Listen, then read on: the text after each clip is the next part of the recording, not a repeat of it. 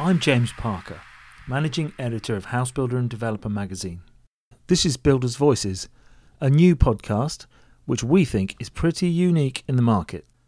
In 2021, NetMag Media, which publishes Housebuilder and Developer magazine, launched the Building Insights podcast to speak to key voices in the industry and delve into the big issues.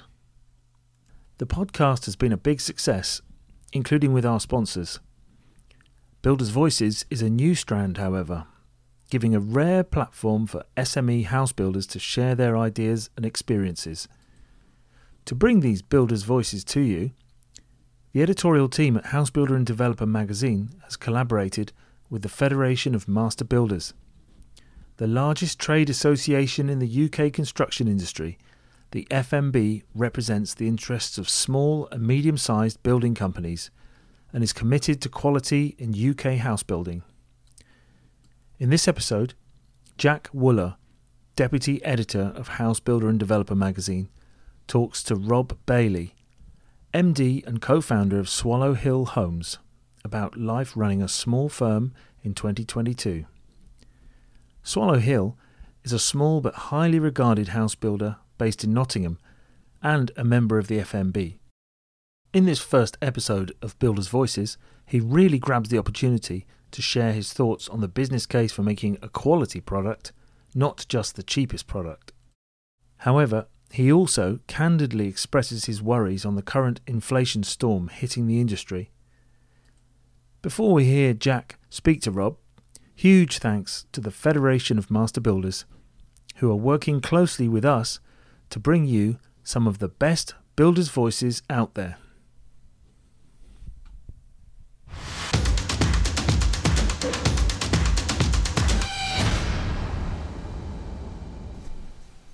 Welcome to the podcast, Rob. It'd be great if you could begin by telling us a little bit about yourself and your role at Swallow Hill Homes. Um, so I guess I guess I would say uh, I would describe myself um, as as a property developer. So I run Swallow Hill Homes, which is a uh, managing director of Swallow Hill Homes, which builds sort of we're building about ten to fifteen units a year at the moment in Nottinghamshire. Um, I also have um, a couple of other businesses. Um, as I say, one of which ASD Build, I started that. That was a chap that I met uh, through an event of the Federation of Master Builders, and I felt somebody else who, who, who was standing around looked a bit like me, um, as if they didn't have anybody to talk to. Um, we've now actually got a business that turns will be turning over about ten million pounds this year, and we only started it about four or five about five years ago. Um, so it does show what's possible. Um, so for Swallow Hill Homes, as I say, I'm managing director. I'm really identifying buying development sites, making sure that we can we can finance them. I then have an operations director who is very strong on the building and the technical side. He then organises a mainly employed team that we have to then build out and uh, execute the building of those houses. We then sell those houses. Um, at any one time, we normally we're working on about one or two sites at a time. Um, as I say, uh, we have quite a, as I say, a, a higher percentage of employed people than I was going to say than many businesses. Um, given the given the nature of house building, it does very much lean itself towards a subcontractor base. Um, as I say, I'm uh, one of the other businesses, uh, ASD Build. There, I'm finance director. Um, effectively, just making sure that the business is is on the right is on the right keel and going in the right direction. Again, selecting sites, uh, choosing choosing sort of the direction of the company. Uh, there we we build about we did build sort of houses of or sites of 30 to 40 units down in South Wales. We also act as a main contractor, um, and we've been involved in some of the sort of the high rise cladding works. Um, and doing sort of repairs repairs and maintenance for housing associations. Okay, fantastic. So could you uh, could you take us back in time a little bit and tell us about the history of your company, how it began, and the story up to today?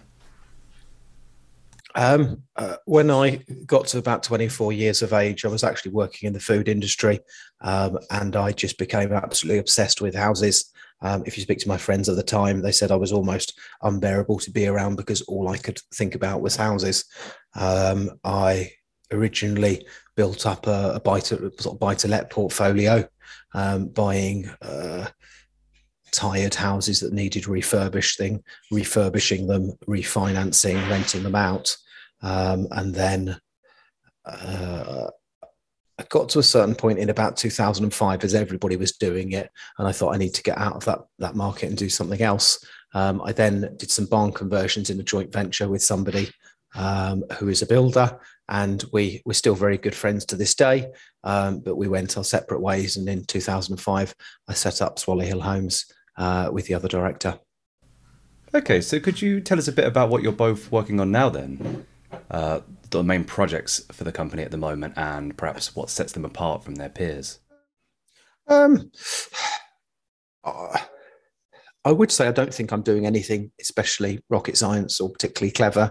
Um, we're completing 18 houses in Eastwood, um, which is a site which had a, a single bungalow on. We, we, built 10 houses next door and have made contact with the owner. And then when they wanted to sell, uh, they just knocked on our door. We, you know, we agreed a figure. We then put the planning application together and we've then say built the 18 houses. That project's finishing in, in about seven weeks time. And we've just started on another site where we're building 14 uh, houses, uh, quite large houses, sort of four or five bedroom detached um, in Nottinghamshire on, on, a sloping site, which is quite challenging. Um, again, putting that together took me quite a long time. We originally bought part of the site back in 2015, and then it took a long time to sort the neighbours out, sort the planning out. Um, but say construction's sort of on progress there. There's obviously challenges that we have now in terms of materials availability, you know, price increases. Um, but I think in any industry there are always challenges you know, I'd rather be rather be where we are now than where we were in 2008, 2009. You know, and there was a recession; you couldn't sell houses. Um, I am a big believer that if you build quality products, there will always be somebody that wants to buy your house. If you build, you know, buy a poor quality product or try and fit too many in, which possibly I've been guilty of in the past, you know, then it's harder to it's harder to it's harder to sell them. Um, I think if you if you focus on quality, there'll always be a market as I say, I am now starting to get quite concerned about the recession because we do live in very strange times. You know, the uh, the amounts that people are asking for goods and services is, you know, doesn't necessarily sit right with me. You know, we've we got a price increase on some insulation where it's going up 10% in, in, in April, 10% in May, and 12% in in July. You know, that's we've never heard of things like that before, and so there's a lot of things that make me nervous at the moment, but you know that's business. You have to you know adapt, focus on your market. Um, you know, probably not overextend yourself. It's really great to hear about your approach with quality being front and center in your building process. Uh, you talked at the end though about some challenges that you have at present. I wondered if you could go a little deeper on what your biggest challenges or, or barriers are at the moment.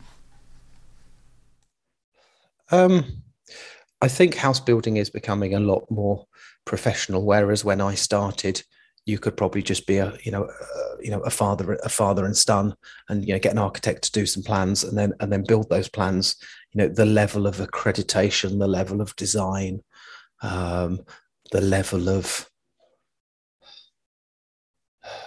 I think it's professional. In a way, it can be described as professionalizing, but then actually, probably the original father and son, they can actually do all the building work. Um, the issue is now you need so many different reports. There's so many barriers and so many hurdles. I think it does create a, a real challenge for people to enter this market. Well, I can imagine. So, in terms of what the government could do to intervene here, if there was one move that the government could do to, to help aid house building at present, what, what do you think it would be? I think if they had some, I think if they had some standard designs where you had houses that were constructed and they sort of shared the technical details of them, where you could, as a uh, you know, as a small developer, just say, right, okay, I'm going to buy a plot of land. I'm going to put those two houses in you've got the designs you might change the roof tiles or the you know the exterior what, what type of brick it is or render um, but the individual structure and the design was available. I think that would make it you know that would make it easier but you know we live in a very densely crowded country you know getting planet there aren't a lot of plots of land for people to build on because actually house prices have always been relatively expensive in the UK and there isn't much land. So all of the easy plots to develop have generally all been developed. Um, I do think we're going through a period now where you know, the government are building. It, it's a lot easier for planners just to give planning for a, you know a field of you know 200 houses, 300 houses.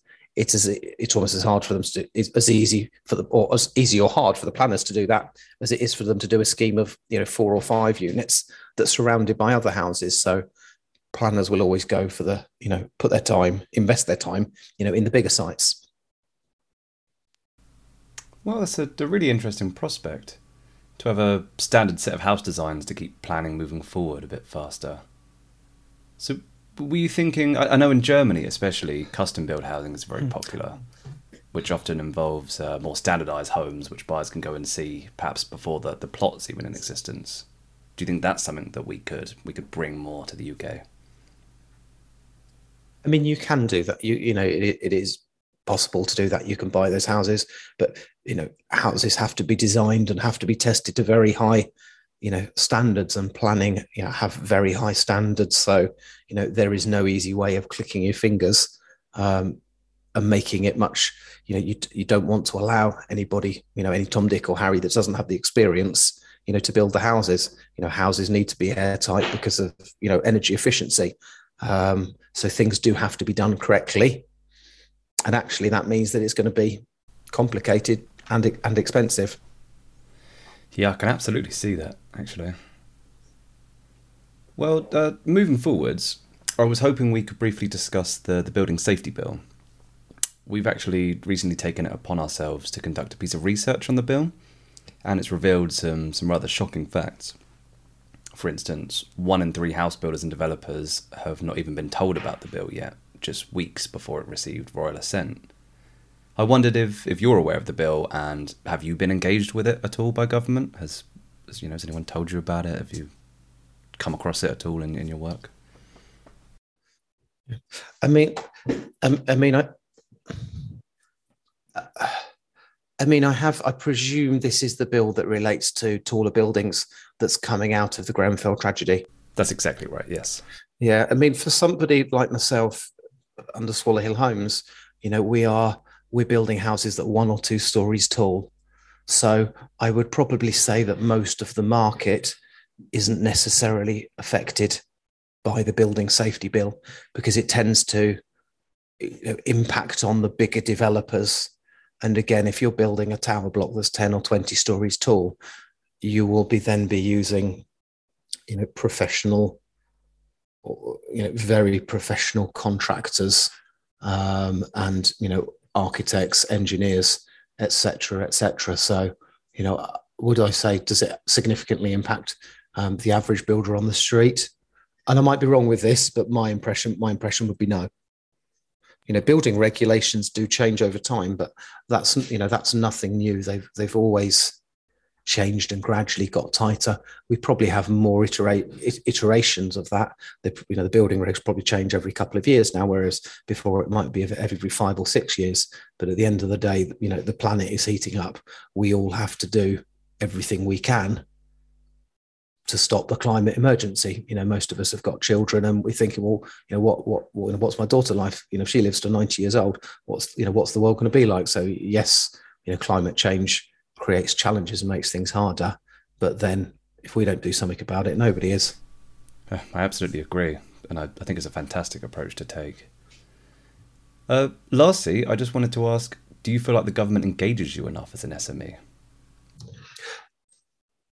I would say I'm quite involved with the FMB, and I think the the FMB are, from my experience of when we've been in meetings with the government, is the people from the FMB give solutions rather than just moan and bitch about government policy. Um, and and so uh, there are probably quite a few. I'm on various sort of consultative groups with the government. I've been to Downing Street. Um, generally, I think the government and the DCLG or Department of Levelling Up, I think they're called now, you know, they want to come up with policy that works. And actually, all the people you do meet in the civil sector, they're all, you know, very well intentioned. They do actually want to hear feedback. And I think the FMB does a very good job of giving feedback from the you know, from the SME market. Okay, brilliant. Well, well, thanks so much for taking the time to talk to us, Rob. I've really enjoyed all of your responses today. So I suppose, lastly, is, is there anything you'd like to conclude on that, that we haven't discussed already today? No, I mean, I think you know it, it's challenging, but to be honest, every job, you know, every job that you're in is challenging. I, I would just say to, I was going to say to other builders that are that are out there, the key thing is making sure that you get paid. That's one reason why I, I chose house building. Um, as I say, our business in Wales principally works for Housing Association. You know, if you're working on credit for somebody, make sure you've got it in writing and you know exactly where you are because often we do things and trust and we assume that other people are like us but not every you know not everybody not everybody's like that you know and if you have bad debts you know people go bump on you you've got to do a huge amount of work just to, just to recover your losses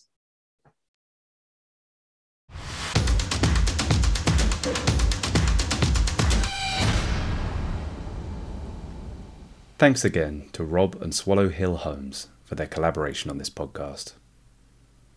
Thanks also to the Federation of Master Builders, without whom this series would not be possible.